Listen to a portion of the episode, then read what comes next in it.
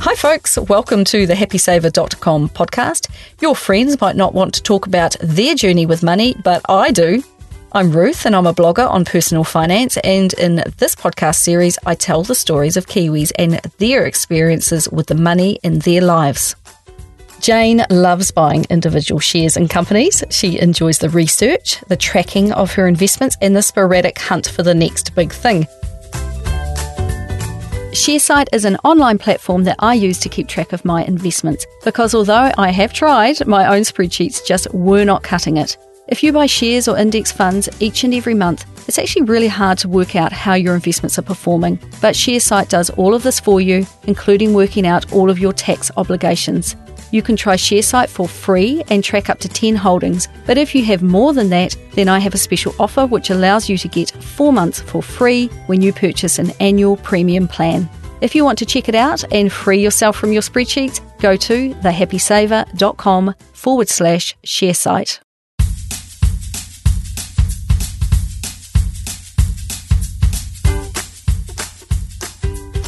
This week I talked with Jane, and although this story is 100% true, her name is not.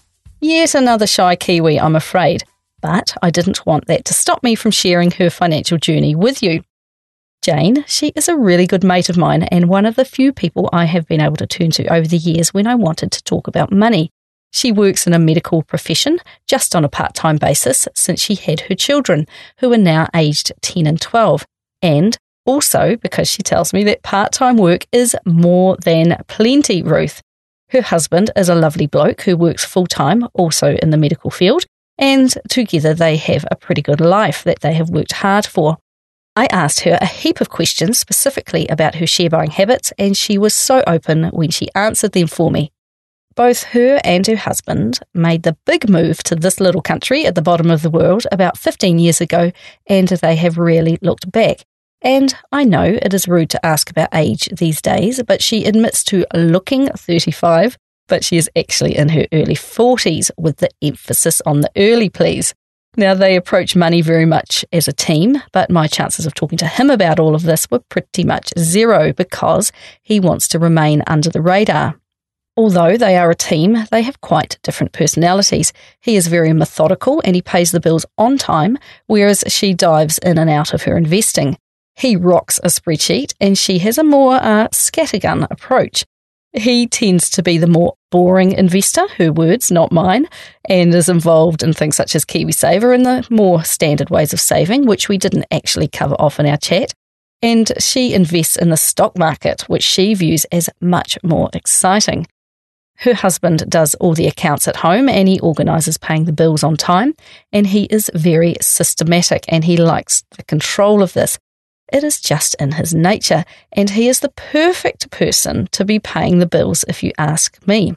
Despite their differences, they are very much on the same page as they are both savers, not spenders, and they very rarely disagree. And a phrase that came up regularly in our chat was that her family very much chase having experiences and they don't chase the pursuit of buying more random stuff. Being mindful of what their expenses are and having a disciplined savings habit it lets them achieve that, and as a result, they have a lot of fun as a family. For them as a family, having money saved and invested gives them the freedom to do what they want to do, and that really involves buying and spending. It's all about spending time with family and friends. That is what brings them happiness, and because their family are all over the world, he ensures that they are regularly saving to allow them to travel to visit them. Off the bat, I asked her a question to focus her mind on money, and that question was if she were given $10,000 right now, what would she do with it? Now, I was expecting her to give me a share tip or an investment option, but instead she told me this. She would go on holiday and she would visit family and she would not invest any of it, but instead create a memory with the family which they will have for the rest of their lives. She invests and saves enough already and who knows what will happen tomorrow. Not quite the answer I was expecting. And I did have to say, Jane, you know this is a personal finance podcast, right?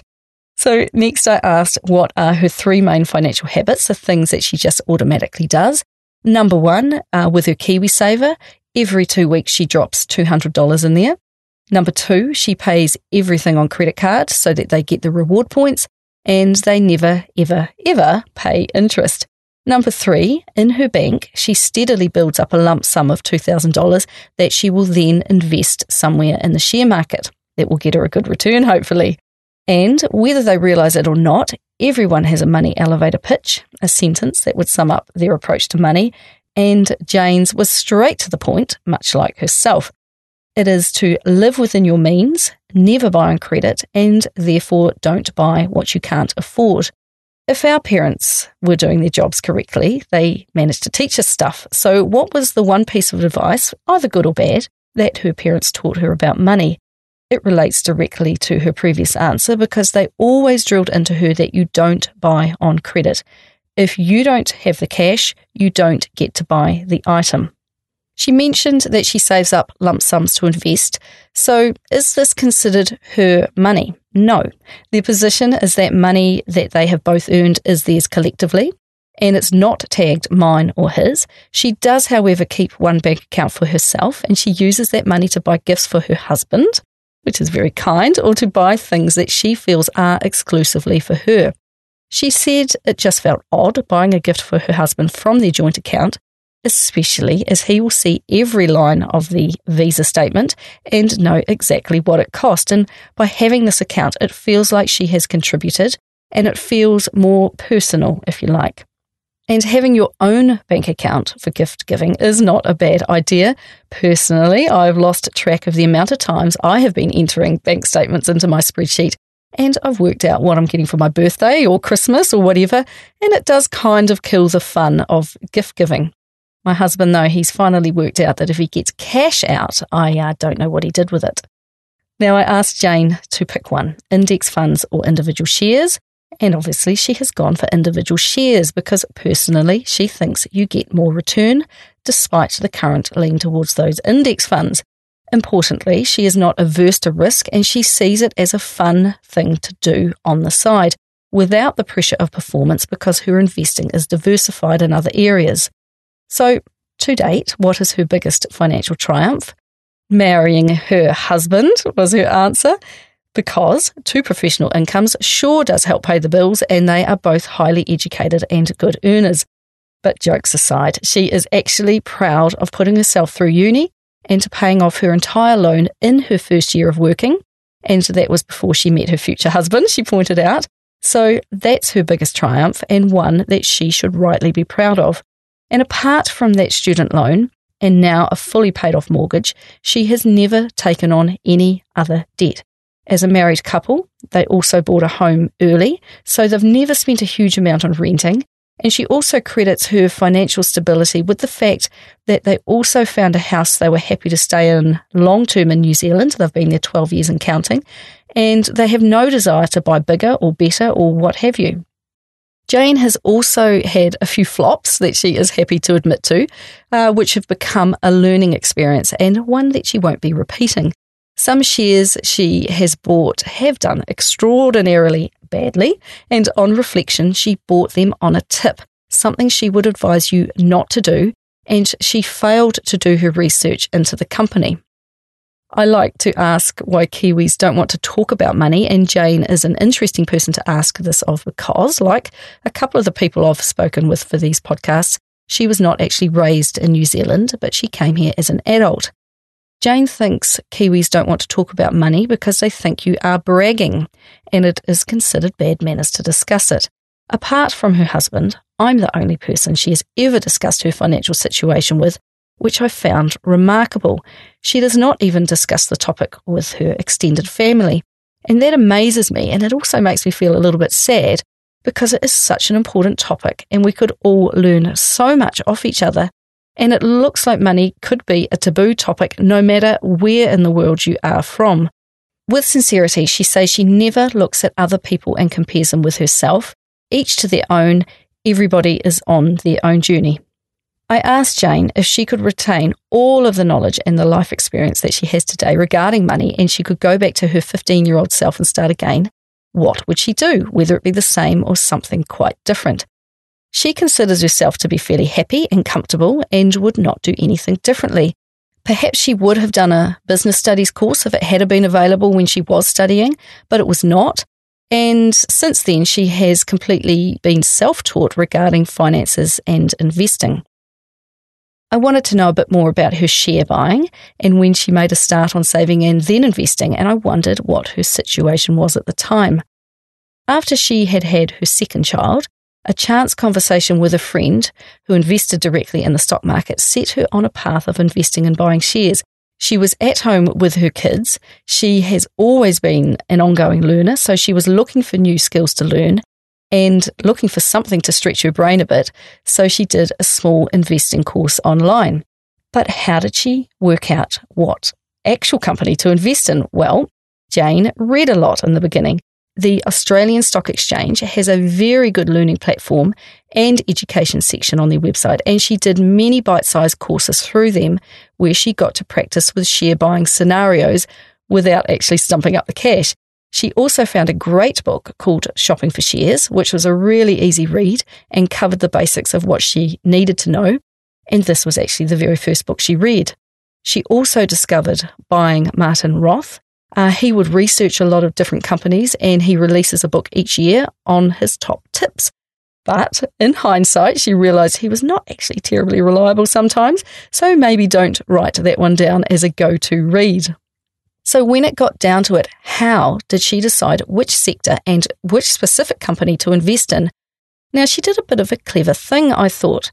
She went to the KiwiSaver fund that she is already in, which is a Fisher fund, as that has a long term outlook, and she cherry picked from the list of companies that make up that fund.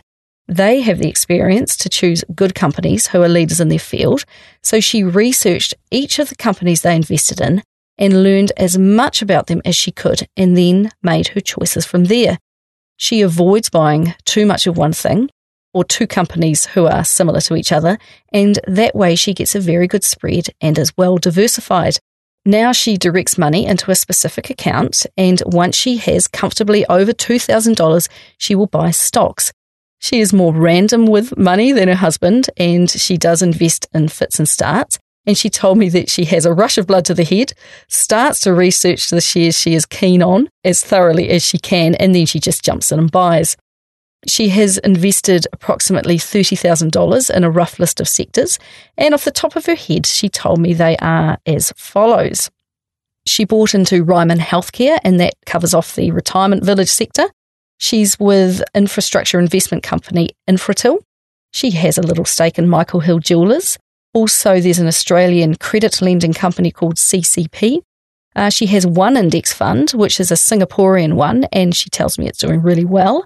She has a holding in Abbott, which is a USA pharmaceutical company. She's also got a little bit of JB Hi Fi, and she also has a few shares in businesses that provide essential services to the mining industry and also in a software support company in Australia. So for Jane, investing is a learning curve, and she is really, really enjoying the education. Like she mentioned, this does not take up every minute of her day. She dives in and out as she feels like it. So, if you have an image of her screensaver having up to date stock pricing on it, where she is constantly monitoring, uh, think again. she has never sold any of her portfolio. She very much buys to hold. And that is where she thinks she may have made a mistake. And in hindsight, she thinks she should have sold when an individual company lost more than 10%, but she didn't. So some of her shares continue to have great returns and others less so and that is where she gets to see firsthand the merits of diversification. And another mistake she owned up to her kids are not in KiwiSaver, and I was surprised at this. But she did follow up by saying that with their kids, they openly discuss money and how it works in their day to day lives. They'll talk about the cost of groceries, running a vehicle, how people pay mortgages, paying rents, holiday costs, and things like that. And this openness is part of her children's financial education. The kids don't get pocket money as such, but believe you me, they pull their weight around the house. But they uh, regularly put them in situations where they get to use money and think about the consequences of that use, like taking the bus into town and paying for it, visiting the school fair with $20 and discussing the choices that went into uh, the spending or saving of that money. And as with most kids, she finds that they are more generous with their mum's money than if it was their own. Now, with the kids, one will come home from the school fair with absolutely nothing uh, in their wallet, and the other will hold on to a little of it for the future. So it appears that your money personality arrives quite early in life. She redeemed herself by sharing that they do, however, save for their children's tertiary education via a general savings account, which makes a lot of sense because that money will be sitting there accessible and ready to use. And what about herself? Has she set some money aside for the unknown future? She sure does have an emergency fund, and she refers to this as her nest egg. So, what about that other Kiwi love? She's been in this country long enough to work out what it is. It is, of course, property as an investment. Jane had never thought to get involved in property other than the house that they own, and she sees it as a hassle to have tenants, to do maintenance on the home, and to take care of all the extra costs involved. So, property is just not for them, and they have never looked into it. So, now that she is set up and has a number of shares in her portfolio, what does her average week look like? She barely looks at her shares during the week.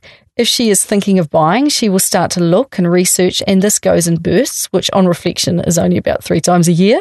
Her buying is very much related to how the New Zealand dollar is doing and how the market is going generally. But it is clearly not something that occupies her every waking hour. So, in my view, Jane is pretty successful.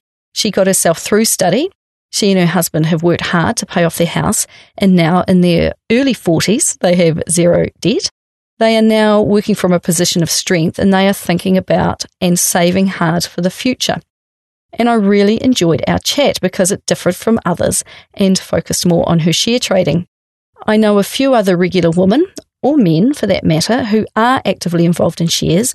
She mentioned the ASX, and I really suggest you jump online and check out the Education Centre and all of the courses that they offer to help you get started. And I really liked how Jane chose where to invest because, in my mind, that's one of the biggest stumbling blocks.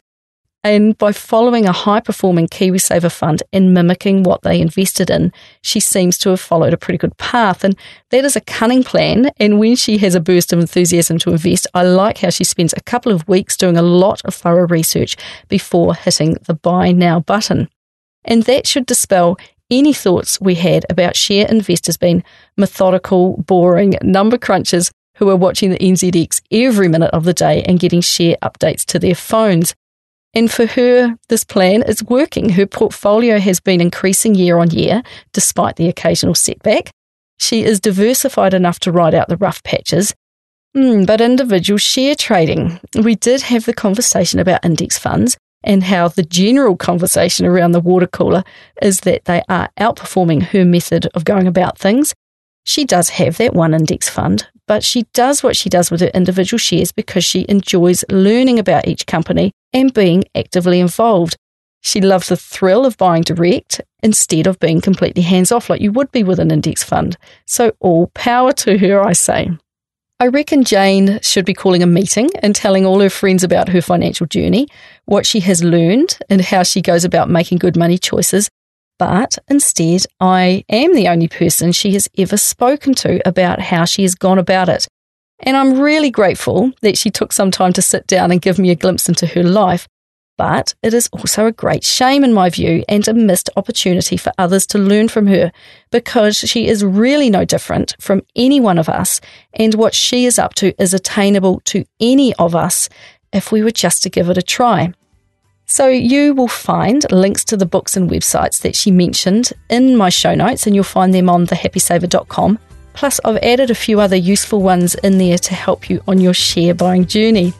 And finally, my hope is that maybe after listening to Jane's story, it has given you the push you need to do a bit of research yourself, learn a few new skills, and go ahead and buy a little slice of a company that really excites you.